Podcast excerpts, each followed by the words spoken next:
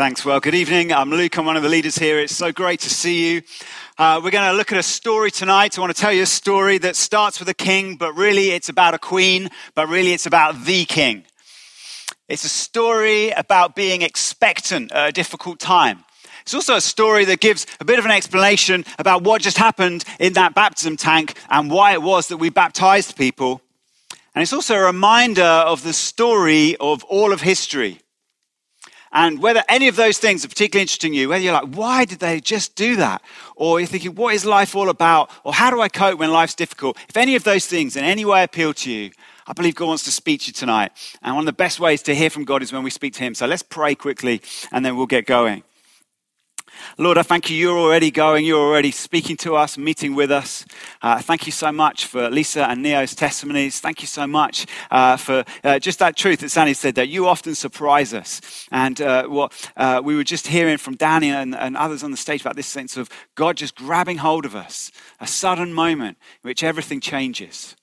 Lord, I thank you. You're at work doing that right now. And for those who are just aware of that, would you make them keenly aware of it, really sharply aware? No kind of like, oh, I wasn't quite sure what was going on. No, God was speaking to me. Right then, God was speaking to me.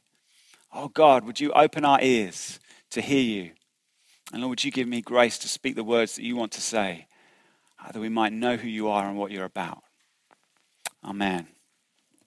Amen. Okay, we're going to meet a cast of characters this evening for our story. And the one we're going to start with is a king. And in the Bible, he is called Ahasuerus or something like that. But thankfully, he's more commonly known as Xerxes. And I can say that. And so that's what I'm going to call him for the rest of our evening. And here he is as portrayed in the film 300. He almost certainly had more hair on his chin and his head than he does in that image. And almost certainly had fewer piercings as well. But the important thing about the guy in that picture is that he looks very angry and you wouldn't really want to go against him, would you? He's Xerxes.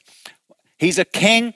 Kings are famous for their bad tempers, particularly when they are in charge of massive empires. And that's exactly what Xerxes was. His empire stretched from India all the way around and down to Ethiopia. And that meant he just thought he was in charge of everything and everyone. The legend has it that he once whipped the sea for failing to obey him.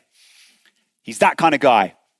And his story, or the story that he's in the Bible, starts with him banishing his first queen, a woman called Vashti, from his court because he was basically having a big party. He wanted to show her off in front of everyone. She didn't want to come out and be shown off. And so he said, right, that's it.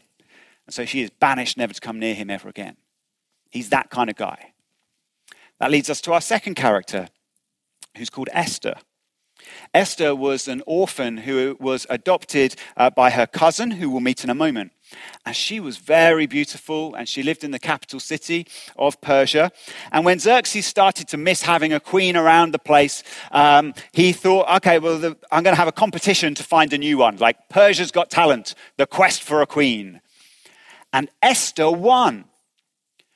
Now, whether or not Esther will have felt like she was a winner for winning this competition, it's something that we can't really know, but my guess actually would be she would have preferred not to have won this competition. Because Xerxes, he was the king. He was the king of a massive empire, and kings with massive empires tend to have and do whatever it is that they want to have and do. And he had a whole harem full of women who he would sleep with as and when he wanted to. And part of Esther's audition to become his queen would have involved a night with him for him to decide whether or not he wanted her to be his queen. And however much you might then win that competition, you know for the rest of your life, things are not going to be pleasant. They're going to be complicated and difficult. She was essentially forced into this situation and trapped, really, totally under his power. She'd seen another queen be deposed by Xerxes for simply wanting to do her own thing. And so she knew that however much she might presently be in his favor, didn't take much for his mood to change and for her to be out the door. It's like he's given her a beautiful outfit to wear that's made of steel and she can't move at all. He's trapped her. There's one other important thing to know about Esther, and that is that she is Jewish. The Jews were a tiny nation who had been scattered across the empire after having been thrown out of their own land. Now, no nation likes it when people conquer them and then throw them out all over an empire. But for the Jews, this was particularly disastrous because they were God's chosen people.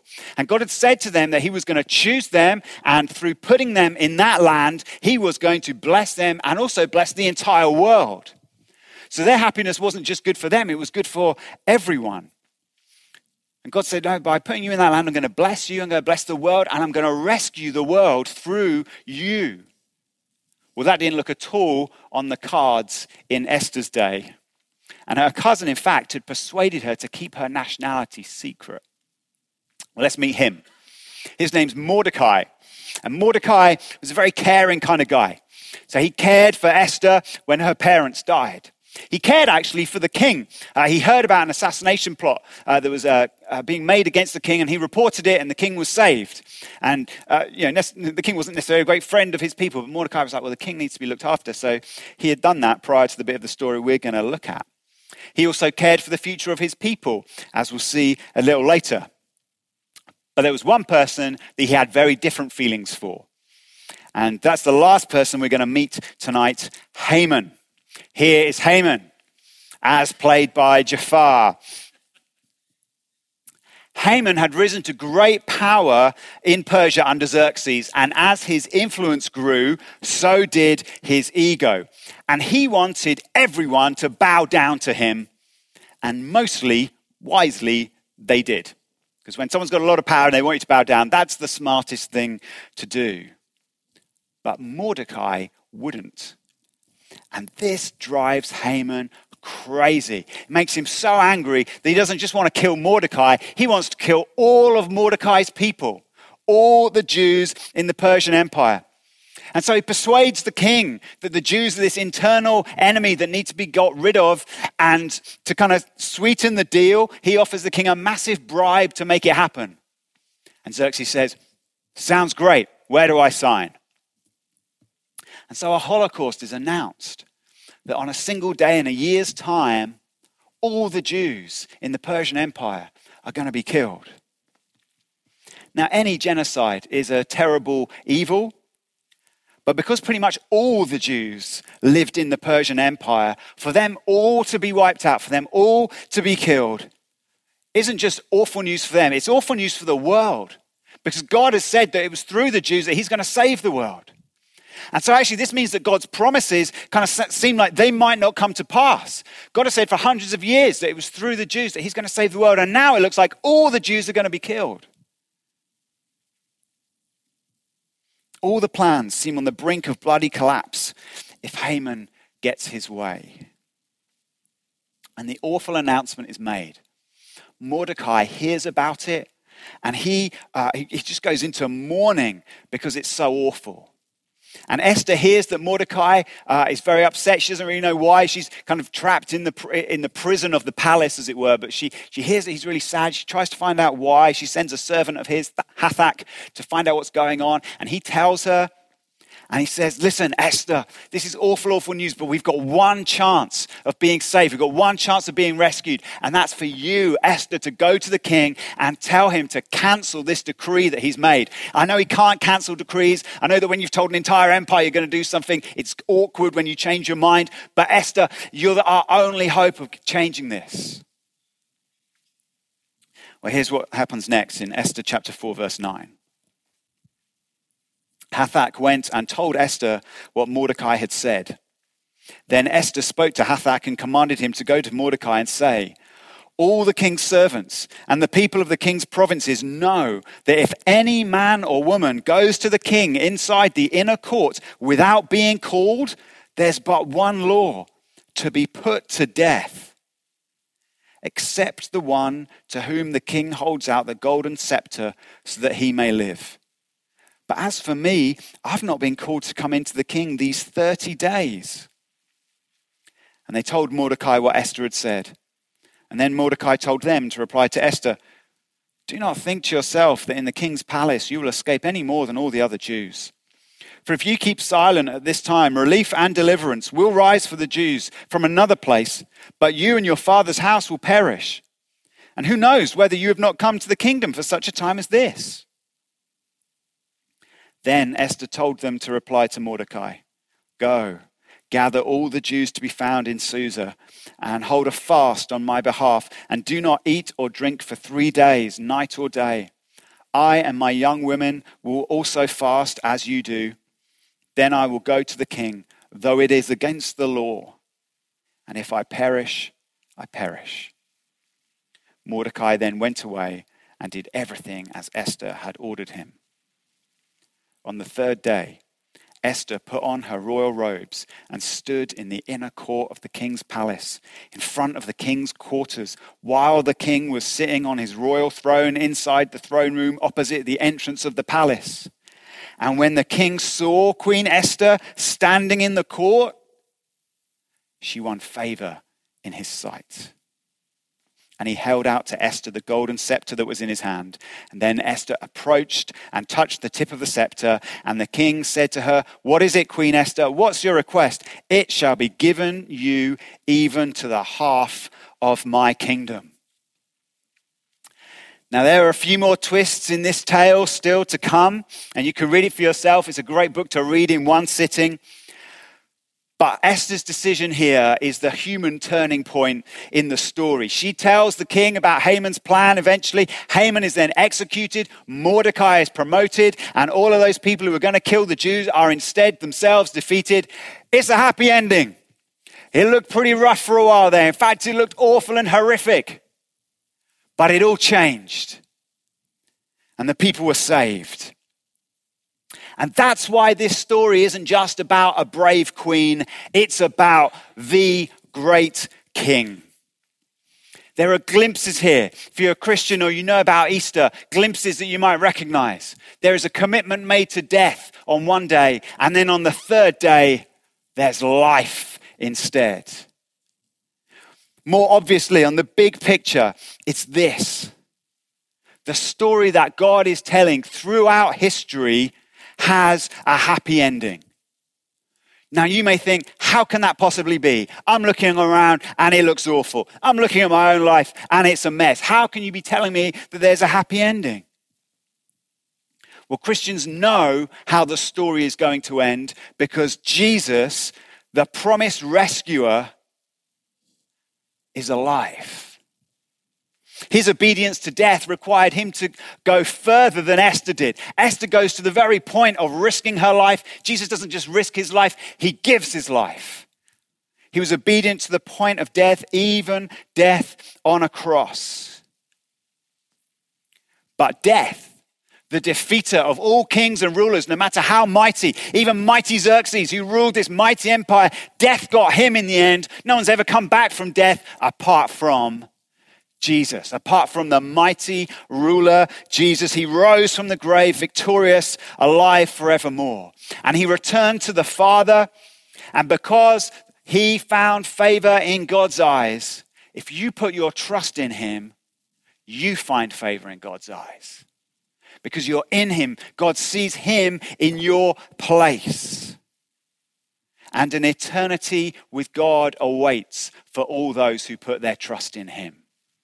We will live happily ever after. That's the big story, of which Esther's story is just an echo, which the stories that we've heard tonight of Lisa and Neo are just an echo. My life was a mess and then Jesus turned it around. And whatever happens for the rest of their lives, at the end of them, they will be with Jesus forever. That is the story of history. That is the story of every Christian's life. It's great news.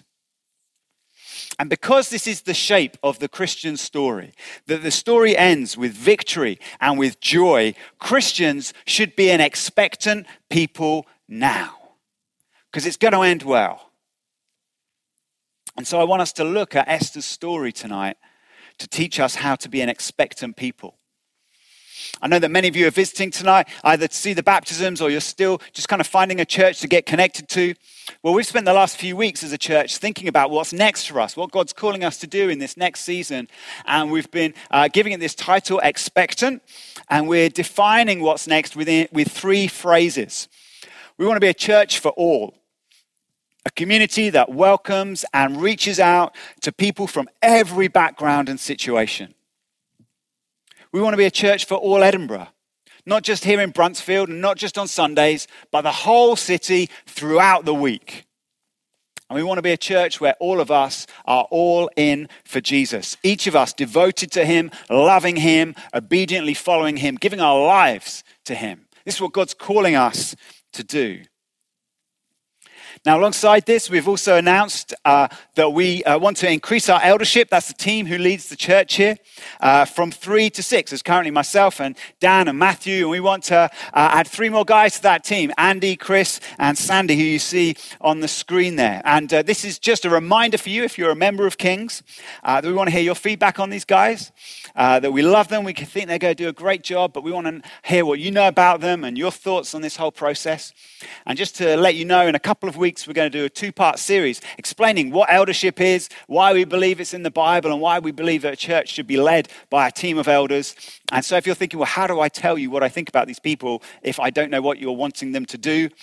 2 weeks' time, we're going to have a 2-part series that will help you to understand this. That's just like an internal notice for Kings. Now, pull out all of us again.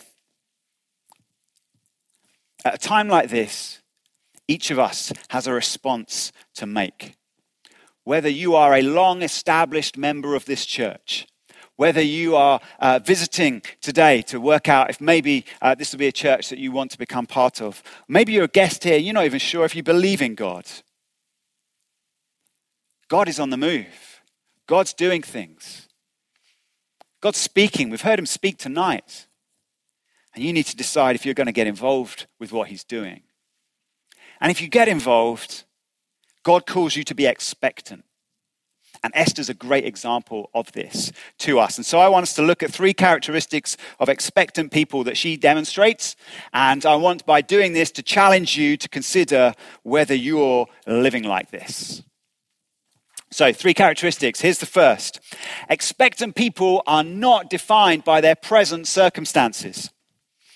Now, the most famous line in Esther's story is when Mordecai says to her, she wavers about going to the king. He says to her, "Who knows whether you have not come to the kingdom for such a time as this?" It takes an expectant attitude to think that way. Because Esther knew that she was in an extremely precarious position. She is married to the most powerful man on earth whose temper cannot be trusted. She has seen what's happened to other people who get in his way. It goes badly for them. He hasn't called to see her for a month. It's that kind of marriage. It's, you know, he's like, you come if I want, if you don't, then you don't. And that might have meant that she'd fallen out of favor. It might have meant that her his affections were being replaced by someone else. If she goes to him and he doesn't want to see her, she gets killed. That's how it works. So when Mordecai makes his request, when Mordecai says, "Will you go to the king?" she quite naturally replies, "It is not the best time. This is a difficult time for me to do that kind of thing." And as well as the external challenge that she faces, which I would think most of us would say, that's enough. It's a tough situation for her to be in. I think also she just had internal insecurities that were quite, kind of understandable. She would have had to make a lot of compromises that she probably wished she hadn't made. Jews were not supposed to marry non-Jews, let alone kings of empires who were persecuting Jews. They had laws about food and other aspects of daily life, which they were meant to live out in such a way that marked them out as distinct from the rest of the world. Now, they could do that when they're in their own land and their own nation, but it's really difficult doing that in another nation. It's even more difficult doing that in the king's palace. Clearly, she wouldn't have been able to obey all that she was supposed to have been obeying.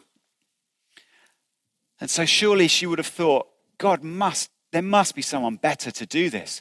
There must be someone better suited to do this, both in terms of their circumstances and their life. When God calls us to act in faith, most of us have some convincing sounding reasons to reply in the negative. We have a lot going on. It's just a really difficult time. The circumstances are difficult. We're not sure we have the gifting required.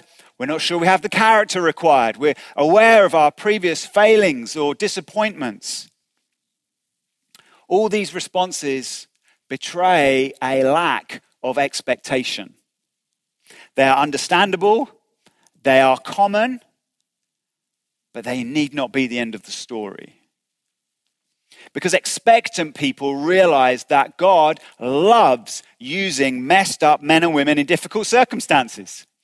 When Jesus came to earth, he found the people who weren't just on the fringes of society. They were outcasts from society. And he found those kind of people and said, come in and be part of my team.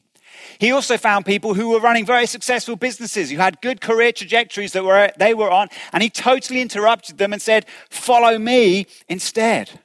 And all the reasons they might have had for not following him were silenced by his command. Leave it. Stop it, drop it, forget it, follow me. He says to everyone that following him means dying to your present way of life and starting to live a new way. That's why we baptized Lisa and Neo in the way that we did. We buried them and then we brought them up to new life, because that's what Christianity is all about. It's the death of your old way of life and it's the start of a new way. If that's the case, what is holding us back from doing radical things for God? Surely, if we're really honest, it's that we don't believe that God could do something amazing through us. We're not expectant. We're too aware of what's going on now and not hopeful enough about what could happen next. I know that when we respond this way to God, it's not always about logic. It's often about fear and emotions, but let me just appeal to logic briefly. Because if present circumstances are the defining factor in whether or not God can do great things, surely the church in places like China, where people are persecuted even unto death for being Christians, those kind of places would not have growing churches or indeed any churches. And yet they are where the fastest growing churches on earth are. This has been true throughout history as well as around the world now. Often where persecution is sharpest, the church grows fastest. So present circumstances being a veto to God being at work, it just doesn't make sense. Some of us are tempted to think, when everything's in the right place, then I'll be ready to do something for God. But God prefers to work when we are weak, rather than when we think we've got it all together. And the reason for this is that when he does that, he gets all the glory. There's no other explanation. People can't say, well, it's because you are perfectly positioned. It's because you are so excellently fitted for this circumstance. It's because everything was going right for you. It's like, no, how did that even happen? The God of the impossible did it. Esther's present situation is extremely difficult. That's why God used her. And so expectant people learn not to assess what God wants to do through them by how things are currently going. A few weeks ago, George Gibson put it like this. He said, God is behind us in his faithfulness and ahead of us in his promises. That's why all that matters about the present is that we expect God to use us in it. The second thing about expectant people is that they burn their bridges. They make moves that they cannot turn back from. Esther says, if I perish, I perish. Now, just to reassure you, particularly if you're exploring Christianity and you've heard this invitation to Alpha, you think, man, does every decision a Christian make have a life or death feedback loop? Not all of them do. But you know what? Many of them require dying to ourselves. Many of them require dying to our preferences, to our comfort, to our reputation. The world is upside down from God's way. And so anyone following him is going to look odd. Esther struggled with this. She was leading a double life. She was secretly Jewish whilst outwardly appearing like everyone else. She even had two names, a Jewish one, Hadassah, and the Persian name by which she was known, I mean, maybe that's what's going on for you. Maybe literally you are known by something else amongst everyone else. And when you're in church, you have actually a different name. It's that extreme a difference. Jesus told us, no one can serve two masters. For he'll either hate the one and love the other, or he'll be devoted to the one and despise the other. However much we might want to fit in with everyone around us, at some point or other, Christians should appear starkly different because we are following a different master. We're going in a different direction. We're dancing to a different tune. We have different obligations and priorities. I used to think that I was being a great Christian witness because no one ever noticed that I was a Christian, which meant that I was like them. And for some reason, I thought that would help them see somehow that Jesus was the Lord of my life and meant all the difference. Which when you say it like that, in a moment like this, you think, how ridiculous. But tomorrow, that might sound more appealing. This was Esther's moment. This was her decision moment. She's faced with either continuing to try to serve two masters, which, by the way, always means serving the one who isn't God, or she could step out in expectant faith. Because the reason is God wants all of us. That's why you can't serve him and someone else. And so you'll always end up serving the other person instead. This was Esther's moment to step out in expectant faith. Baptism is the moment when we declare our decision. It's why we should do it early in our Christian life, because we're declaring how we're going to make all the decisions to come. Because as well as speaking about death and new life, baptism is also a picture of the Exodus. That's a story in the Old Testament when God's people, they were in slavery in Egypt, and he brought them through the Red Sea and out and into freedom to follow him instead. And baptism's like that. You go in as one kind of person, you go through the waters and then into a newfound freedom that actually, when we say freedom, we think, oh, freedom to do whatever I like. No. Freedom to follow God, freedom to belong to God. God says you did belong to Pharaoh, to slavery, to sin. You go through the waters into freedom to follow God, to belong to God. Baptism is that moment of declaring that decision. That's why it's so important that you do it as a believer and not have it done to you as a baby. Now, I've talked about burning bridges and baptism water, which might seem like a bit of a mashup of metaphors and not very clear. So let me just put it like this. There must be a difference. There must be a distance between how Christians live and how those who don't belong to Jesus live. Like Esther, it could mean awkward changes, going against what everyone around you would do. In the summer before my final year at uni, God grabbed hold of me. Like I said, I thought by living exactly the same as everyone else and really doing whatever I wanted, I would convince people that Jesus was the Lord of my life. I'm not sure he was the Lord of my life at that point. But during that summer before my final year, he grabbed hold of me.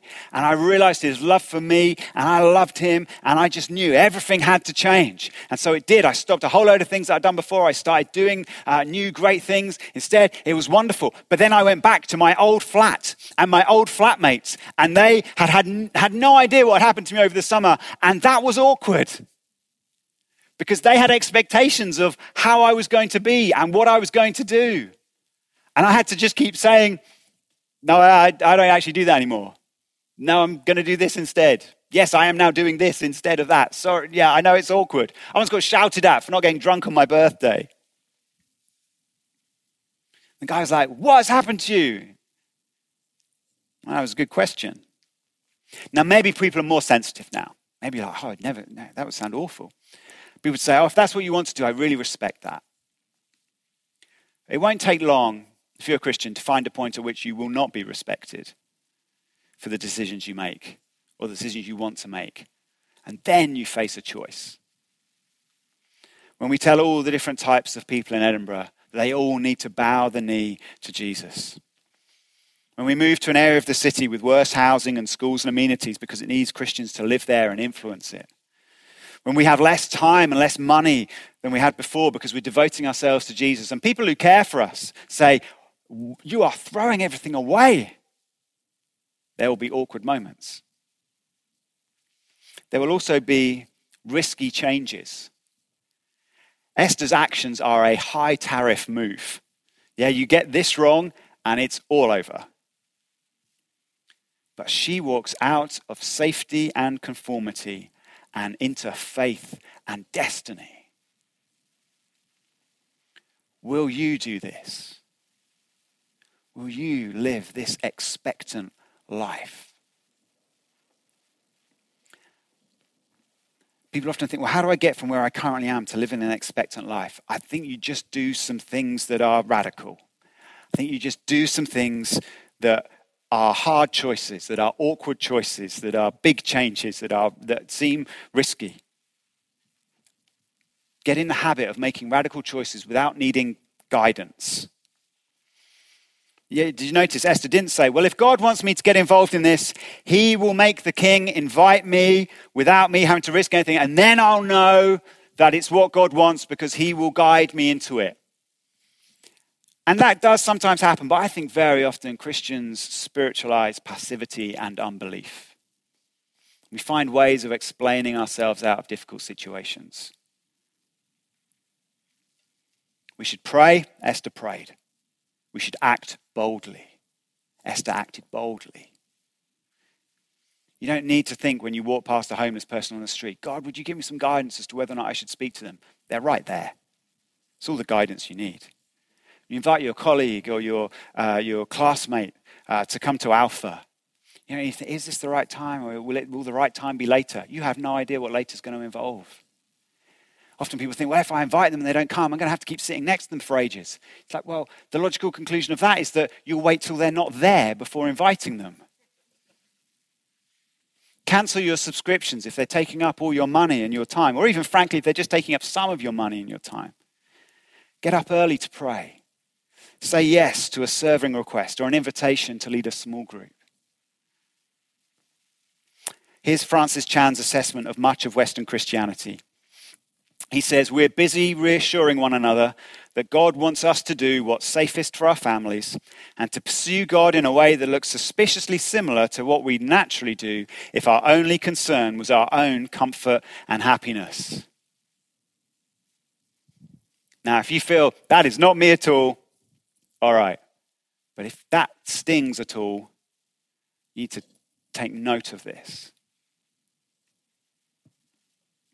Now, I don't know what a risky change would look like for you, but you should be able to feel it like Esther felt it. And others should notice it too.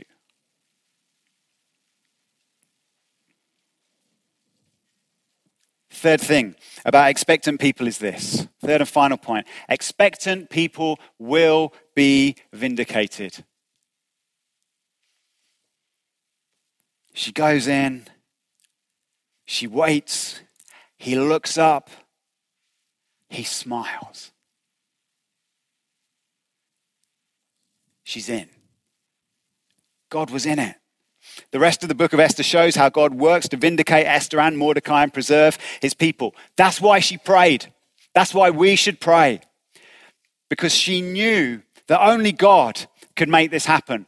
That's why Christians pray, because they're saying, God, you've got to come in here. You've got to be involved. You've got to do this because I can't do it. But you could, you can, you will. God rewards and vindicates the things we do in expectant faith. He loves it when we live that way. When we offer to pray for someone who's sick. When we make sacrificial decisions for the good of others. When we hold on to what the Bible teaches despite massive pressure all around us to abandon it. Sooner or later, we will be proved right. It is going to happen. Not because we're really smart, but because he's told us. Because as we said right at the beginning, he's bringing it all about to an end. Esther's story teeters on the edge of horror, but ends happily. And that's why it's not just about a queen, it's about the king. the king who faced down death, who died and on the third day rose again, never more to die. Jesus' life and death and resurrection have won eternal life for all who put their trust in him and who will follow him. And this is a happy ending that no amount of sorrow in this present life can tarnish. This is a victory so complete that it redefines everything that went before it. It's that total. Apostle Paul said, I consider the things I'm going through now to be light and momentary troubles compared with the weight of glory that is to come. That's how Christian maths works. That's how Christian expectations work. That something is going to happen so great that everything I do now will be as dust in the balance. Even if the risks we take don't come off, even if persecution engulfs us and brings us down to the grave, Jesus will raise us up. Jesus will bring us to himself. He will commend us for our faith. And we'll say, it really was all you. And then we will be brought to be with him forever. And in his presence, the Bible says, there is fullness of joy forevermore. Christians expect this. And they can expect glimpses of that certain future now as they follow Jesus, as they do whatever he tells them to do to advance his kingdom, as they pray, your kingdom come, your will be done on earth now as it is in heaven. If you're a Christian here today, commit yourself to doing this, to being an expectant person, to living accordingly. And if you don't know that that's the future awaiting you, take hold of it today. We've got free copies of the Bible that we would love to give you. You're welcome to take that Bible. You need never come back here ever again, but we want you to have that. So you can speak to myself or Sandy at the end of the meeting. We'll give you a Bible. You could come back next Sunday. It may not have been your plan, but you know what? There's a time when we just have to make an awkward decision. And it could be for you to come back next Sunday and hear Josh speak about why Jesus. Get more detail on this. And then you could come the following Thursday to our Alpha course. Again, you might have something else on. Let me tell you, this is more important. Oh, you don't know what's going on in my life. I don't, but I know this is more important. I wouldn't want you to miss the opportunity to ask your questions and to hear and see the full picture of who God is and what he's doing. Let's pray together. Lord God, we thank you for two wonderful stories that we've heard this evening of Lisa and Neo, how you change lives and how you set them on a new trajectory with a new destination because they have a new Lord, one who has died, but behold, is alive forevermore. Oh God, would that be the story of every person in this room? Lord, for those who don't yet know you, would you be gracious to them today? Would you open their eyes today? They realize they can come before a king and find favor and life. And Lord, for those of us who do follow you, oh, help us to really follow you. Follow you closely, not at a distance. Follow you boldly, not trying to live this dual life. Oh, Jesus, make us an expectant people for your glory and for the good of those around us who need us to be this. Amen.